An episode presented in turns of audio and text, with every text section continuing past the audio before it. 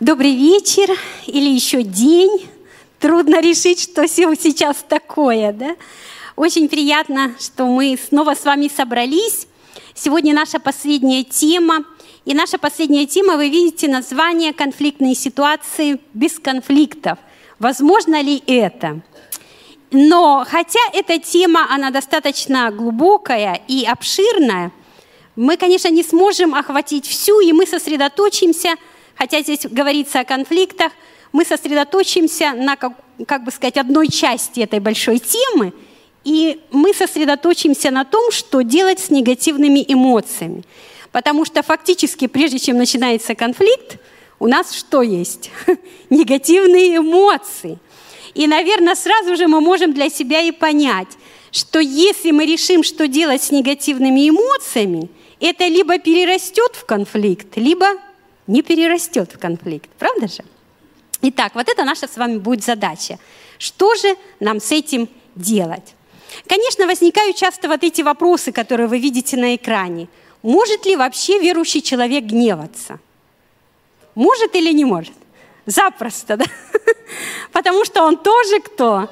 Он тоже человек.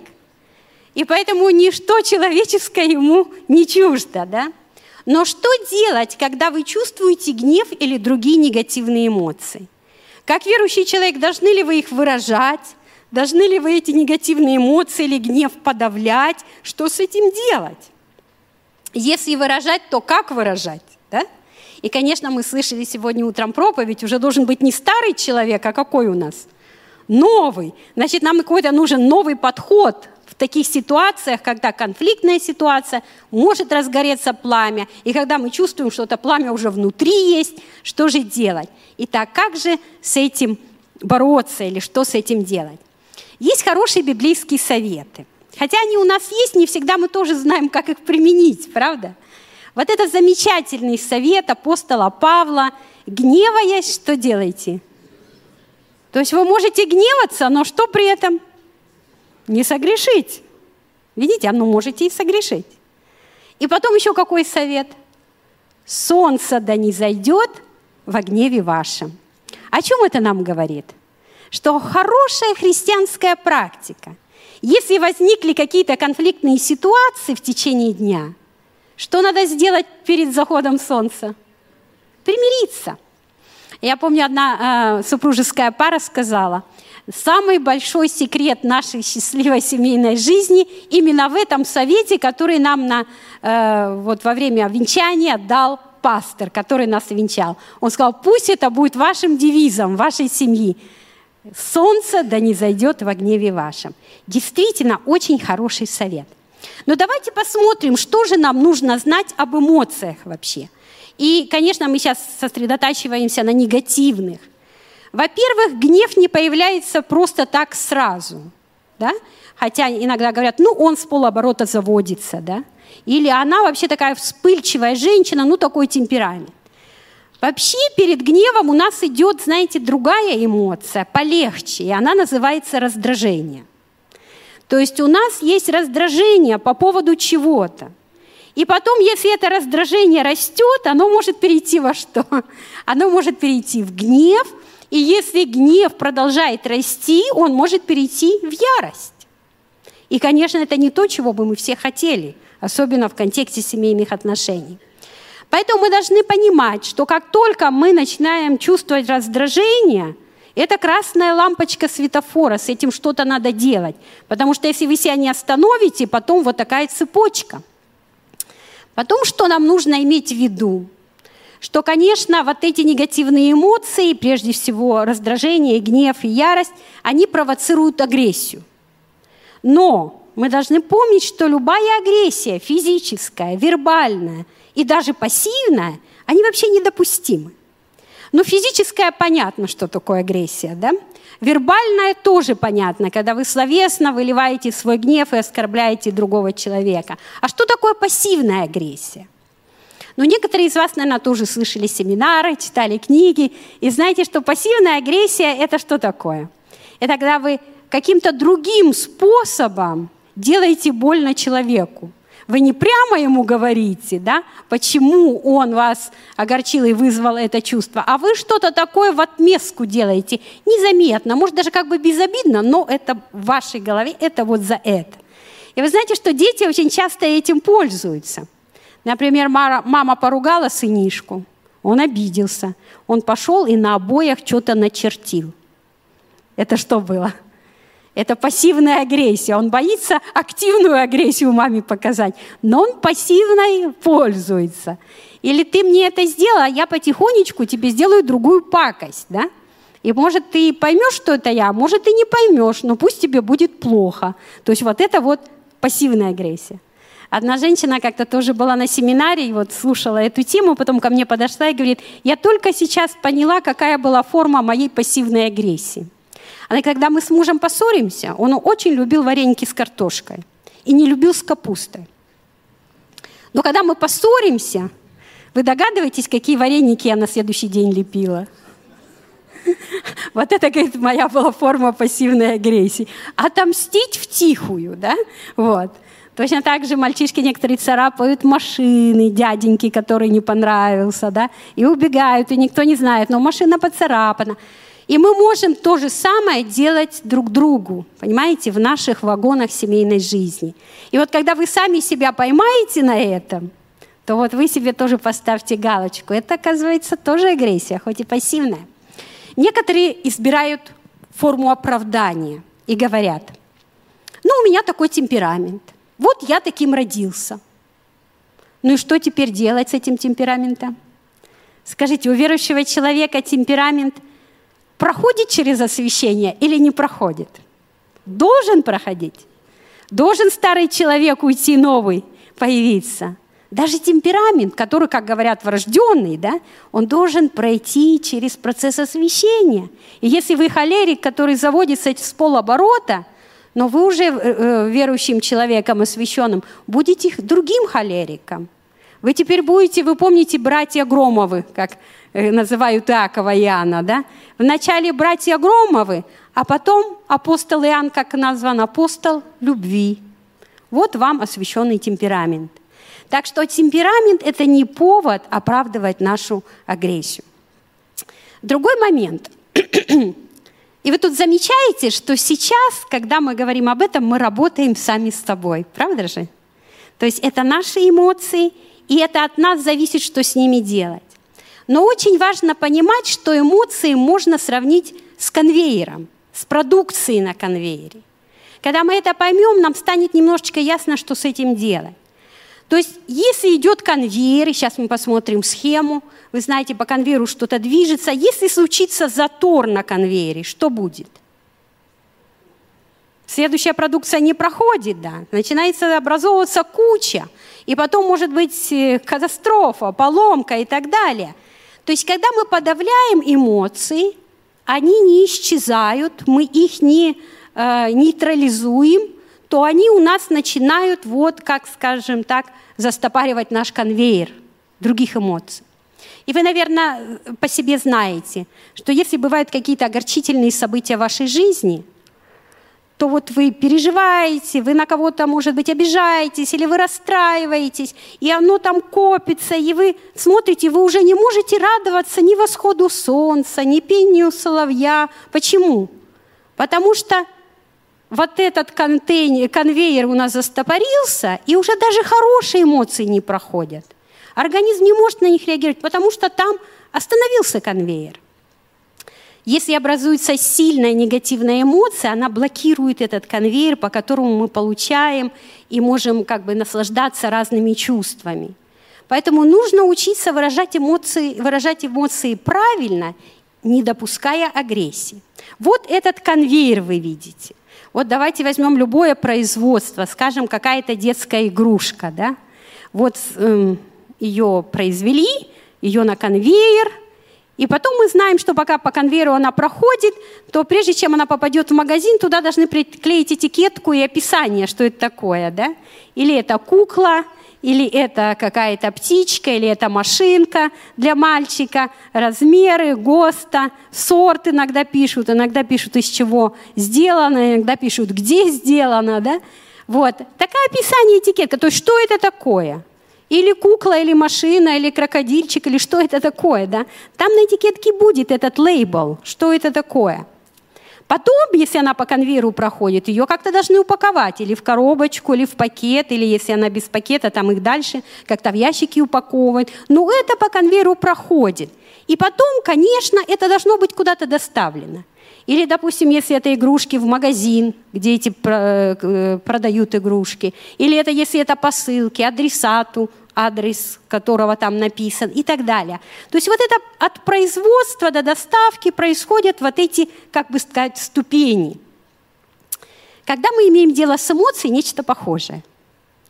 Вот, допустим, у вас что-то хорошее случилось у вас что-то очень приятное случилось, например, на работе, и к вам подошло несколько человек и сказали, не знаю, как ты это умудряешься сделать, но ты сделал это отлично.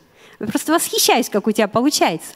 И у вас крылья за спиной выросли, у вас настроение хорошее, вы весь день улыбаетесь. Но вы знаете, очень хорошо учить себя тогда проходить через вторую стадию. То есть вот эти люди, которые вам сказали комплимент, которые что-то хорошее сделали или сказали, они фактически были, как скажем, э, катализатором производства вашей эмоции. В данном случае, наверное, эмоция радость. Да? Вас это обрадовало. Может быть, еще какое-то, какая-то эмоция вместе. Может быть, чувство удовлетворения – может быть, еще благодарность тем, кто это заметил. То есть у вас может быть целый букет эмоций. И вот почему вам так хорошо. И вот почему вы летаете и даже что-то себе напиваете. И очень хорошо думать, о, а, как, а, а что это такое со мной происходит? А, я очень рада. Рада почему? Учить себя отправлять, что произвело эту радость. А потому что они сказали мне добрые слова. Или потому что та сотрудница, которая меня никогда не замечала, это она как раз признала, что я хорошо сделала. Да? Или нет, мне очень приятно, когда мои коллеги, они такие вот вообще такой коллектив, дружный, заботливый. То есть могут быть разные причины и описания, что произвело эту эмоцию радости.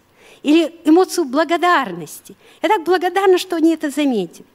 Я так благодарна, что мой супруг видел, как я сегодня устала, и сказал, давай я сегодня помою посуду. Да? Бывает такое в наших вагонах? Ну, у нас есть посудомоечные машины, да? Но не у всех, может быть. То есть радость. Но когда дело идет с негативной эмоцией, вы знаете, мы не задумаемся, может, с э, какими-то положительными, мы иногда их как-то себе там описываем, останавливаемся, анализируем. Но когда у нас негативные, мы просто или ходим, опустив вниз голову, или мы ворчим, или мы обижаемся, или мы плачем, и мы забываем, что мы можем проанализировать, что нам нужен этот лейбл – Понимаете, для того, чтобы нам освободить этот конвейер, чтобы она пошла дальше, эта эмоция, освободила этот поток, нам нужно лейбл приклеить. Нам нужно понять, откуда она произвелась, эта негативная эмоция, и какой тут лейбл к ней подходит. Поэтому, если у вас испортилось настроение, и вас дети спрашивают, мама, почему ты сегодня такая печальная? Мама, ты что? Ничего, я устала. У женщин есть всегда очень классическая, хорошая э, отговорка на все негативные эмоции. Я устала.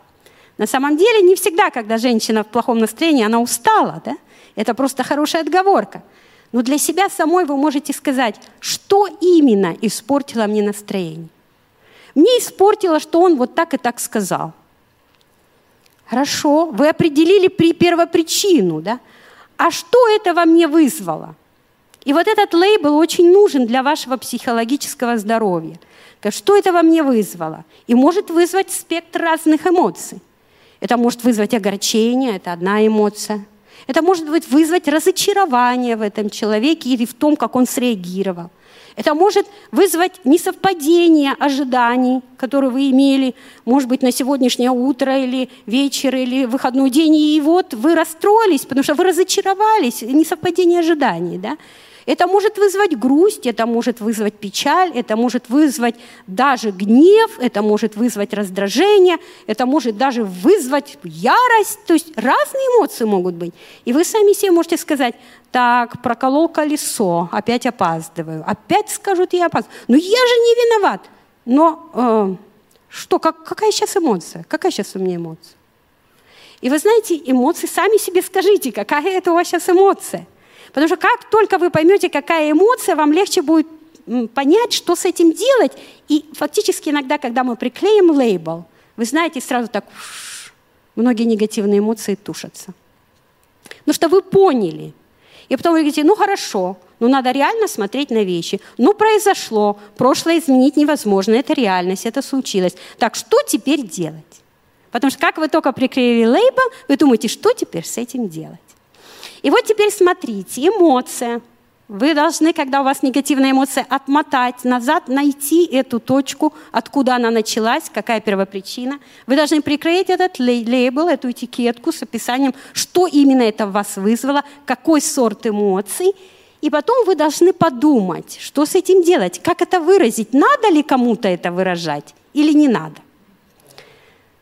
Да, иногда надо, но иногда не надо – но вот именно из-за того, что мы себе не задаем эти вопросы, нас эта эмоция раздувает, раздувает, и мы можем ходить и день, и два, и обижаться, и ворчать, и, и кто знает, что делать, и бойкоты друг другу объявлять, и все. Почему? Потому что это заблокировало конвейер. И потому что мы не назвались, и они перешли на эту третью стадию. Что с этим делать? Как это выразить?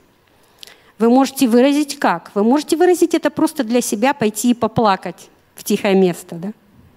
Вы можете человеку написать письмо или месседж, да? и что-то объяснить.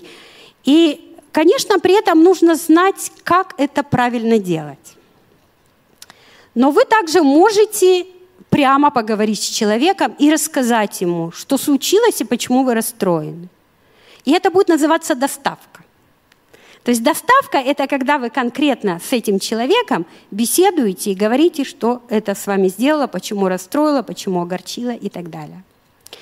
Ну, теперь такие моменты, друзья, если мы сейчас по очереди подойдем сейчас кратко к этому, я хочу вам сказать, что вот эти факторы, как производятся эмоции, есть целый набор разных факторов, как, которые могут сыграть роль, что у вас образовались эти негативные эмоции. Вот это, что это такое? Во-первых, несовпадение ожиданий.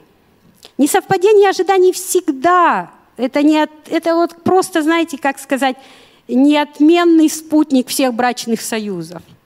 Потому что у вас были одни ожидания, получились другие. По любому вопросу вы разные люди. То есть вот торт на тарелке. Ну, я не хотел, чтобы ты сейчас его разрезал. Я хотел, когда вся семья сядет. Ну, зачем ты уже начал кушать этот торт? Мы еще все не собрались. Вы можете говорить это ребенку или мужу или кому-то. То есть несовпадение ожиданий, разочарование в ком-то, непредвиденные обстоятельства. Вот как с этим колесом. Вы не предвидели, но случилось. Критика. Вы знаете, что мы все болезненно реагируем на критику. Не все умеем с ней справляться. И тоже критика вызывает у нас какие эмоции? Не всегда положительные, особенно если это несправедливое, особенно если человек, который всегда пытался вам что-то сделать плохое.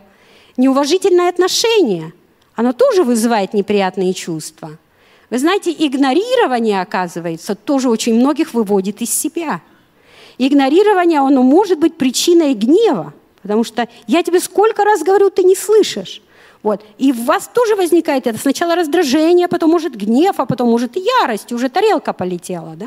Вот. А потом игнорирование. Человек понял, что да я не игнорирую, я просто тебя не слышал. Да? Вот. То есть э, игнорирование. Несправедливость и жестокость. Это, как говорят, справедливый гнев. Если вы видите, кто-то кого-то кому-то жестоко относится, несправедливо обижает, у вас может быть справедливый гнев. Или к вам, или к кому-то. Недостаток информации – это очень важный э, момент, и сейчас мы тоже об этом поговорим. Вторжение на вашу личную территорию – это тоже очень интересный момент, то есть это тоже вызывает, то есть ваше личное пространство, мы все имеем психологическое личное пространство, мы имеем физическое пространство. И вы, наверное, замечали, что есть такой вот интересный феномен, когда разговаривают два человека, и если один начинает слишком близко приближаться – то другой начинает что? Отступать, потому что ему некомфортно. У каждого свое чувство вот этого личного пространства. И бывают эти личные пространства физические, бывают географические, бывают психологические. Когда кто-то лезет в ваши дела, да, например, семейный или ваши личные, то обычно какая фраза есть у нас такая не совсем любезная? То есть вы, вы знаете эту фразу, да? Почему? Это тоже вторжение – на вашу территорию. Привычки близких. Вы знаете, ничто так не раздражает с течением времени, как какие-то безобидные привычки. Ну почему ты всегда цокаешь языком? Ну я уже не могу это слышать. Ну а что тут такого плохого? Ну раздражение, понимаете? Или ну как ты храпишь, так, наверное, никто не храпит. Вот, и так далее. То есть мы замечаем какие-то маленькие привычки, которые нас начинают раздражать. Мы тоже должны знать, как с этим, я не хочу сказать бороться, как с этим обходиться, что с этим делать. Вот сейчас мне нужно три человека сюда на сцену, чтобы мы что-то продемонстрировали. Все смелые, кто умеет считать до 20 или до 70, подойдут. Так что три смелых человека, пожалуйста. Это очень не страшный эксперимент. Кто готов выйти? Ну давайте, пожалуйста. Могут даже дети, если они хотят. Или молодые люди, или кто. Три человека. Так, вот сейчас мы посмотрим. Значит, один у нас есть. Спасибо, Виктория. Проходи сюда. Значит, ты можешь стать около пианино. Еще один человек должен. И еще один человек. Значит, два участника, один будет рефери у нас, судья. Он будет наблюдать, что они делают. Так, еще, пожалуйста, добровольцы. Ты будешь судьей. Хорошо, раз ты первая вышла. Да?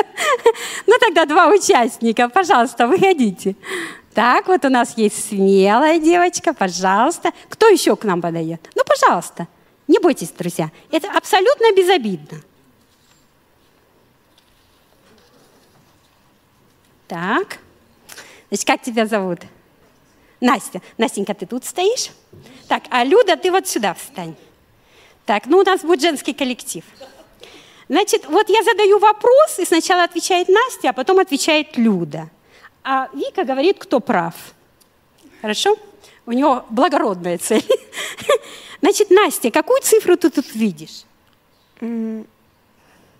Шесть. Хорошо. Люда, какую цифру ты Девять. Девять. Вика, кто прав? Оба правы. Оба правы? Да. Почему оба правы?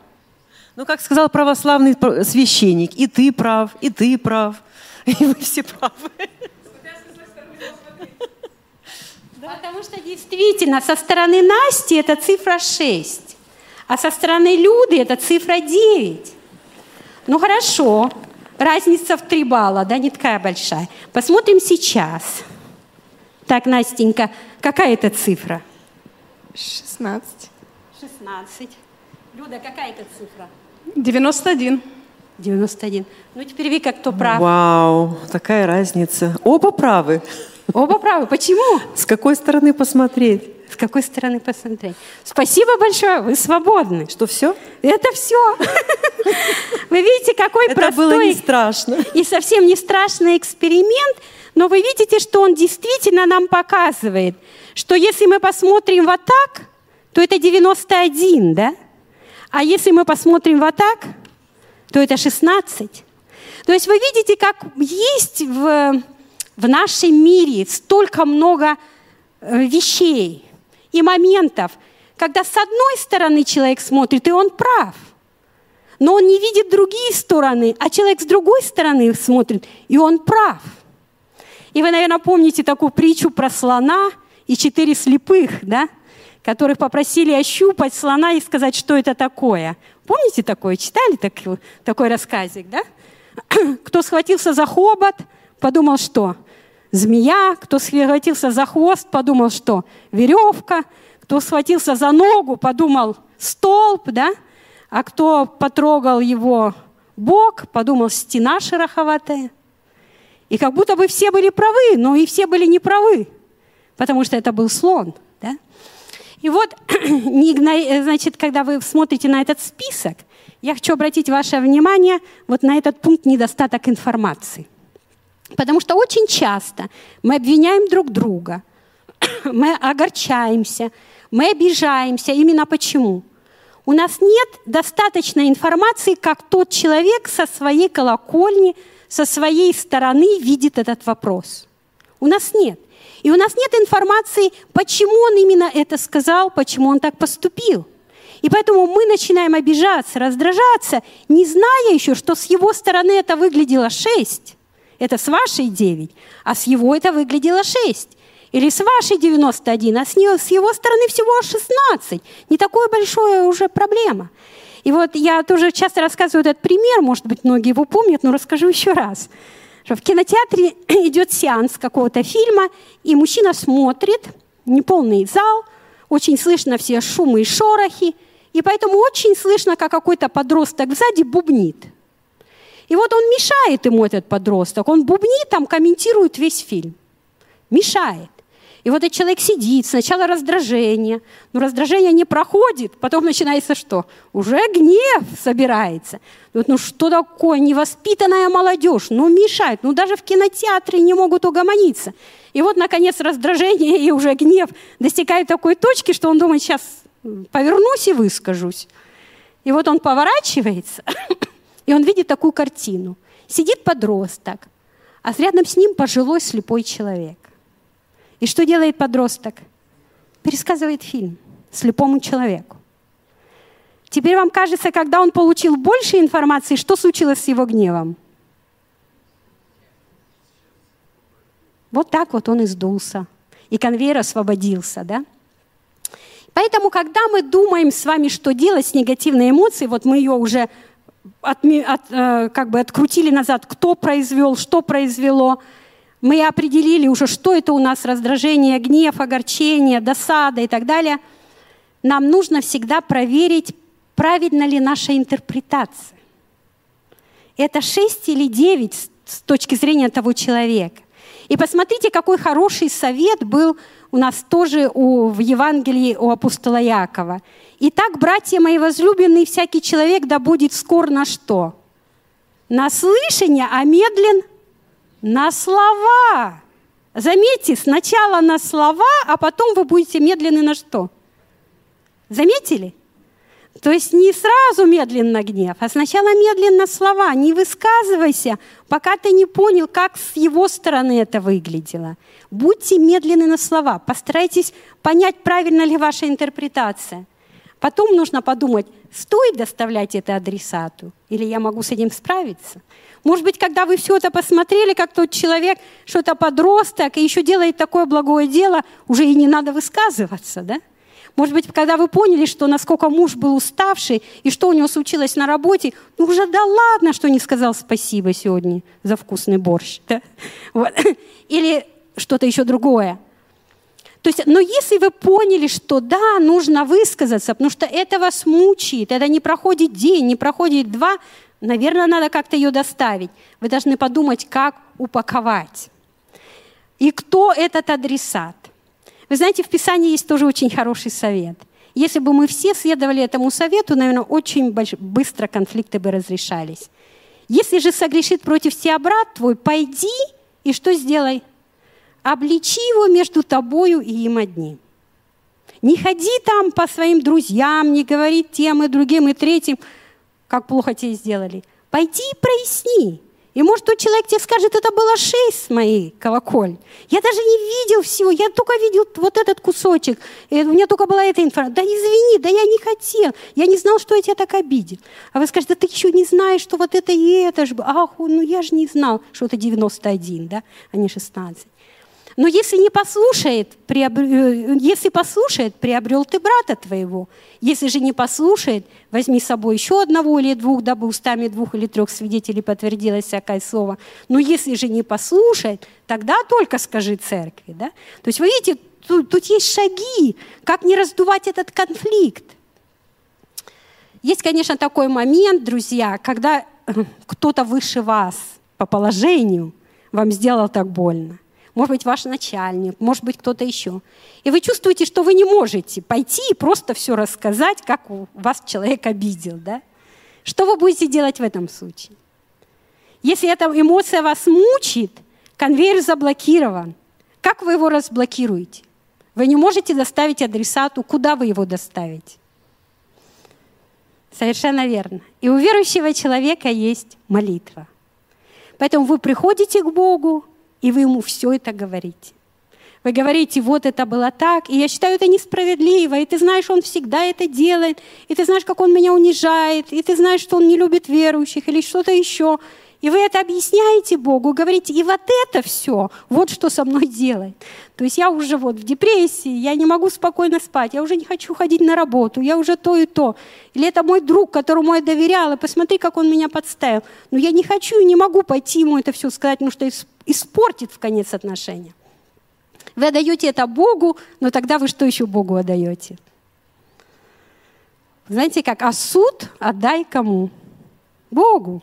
Потому что вы эту посылочку уже имеете, вы ее упаковали, но вы ее не доставляете, вы отдаете Богу, и Бог сам доставит этому человеку в нужный момент, в нужное э, время Духом Святым или другими людьми. И вы часто, наверное, замечали, как Бог воспитывает. Он воспитывает нас, и Он воспитывает тех людей, которые обижают нас. Да? Он тоже их воспитывает. И в нужный момент наша посылочка придет от Бога этому человеку, и тот человек поймет, что он сделал неправильно. Поэтому у нас есть с вами выход. Конечно, очень хорошо, когда мы как супруги, если мы говорим теперь друг о друге, как мы как супруги, мы учимся вот этот конвейер разблокировать постоянно, когда у нас есть огорчение друг по отношению к другу. Очень хорошо, когда мы сами себе поняли, что нас огорчило в поведении, в словах, в каких-то действиях, разочаровало, что если мы научились, как об этом говорить, говорить спокойно, без раздражения, обсуждать. И вы знаете, что в этом случае очень правильно делать?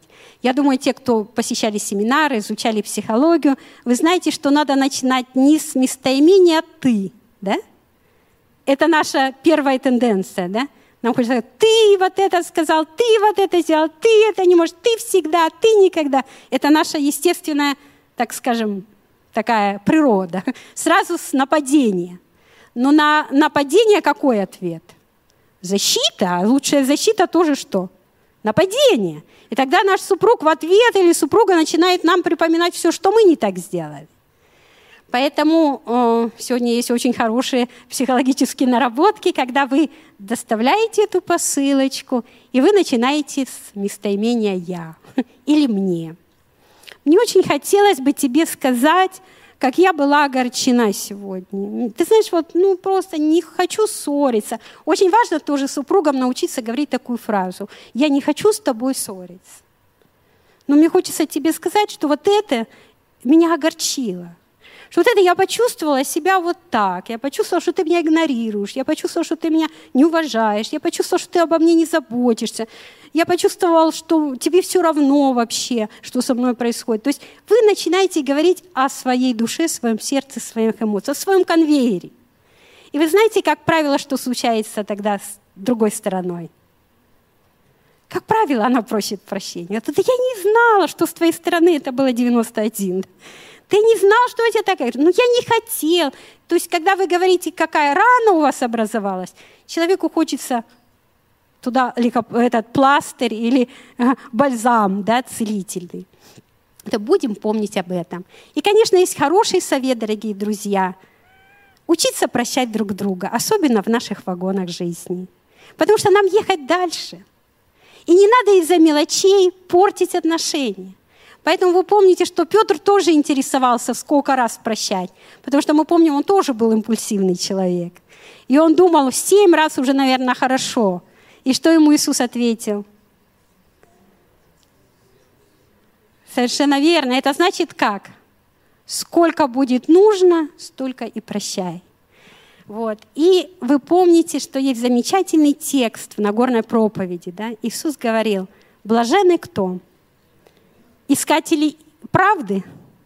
Требующие справедливости? Или кто? Блаженные миротворцы. Потому что кем они будут наречены? сынами Божьими. Давайте помолимся.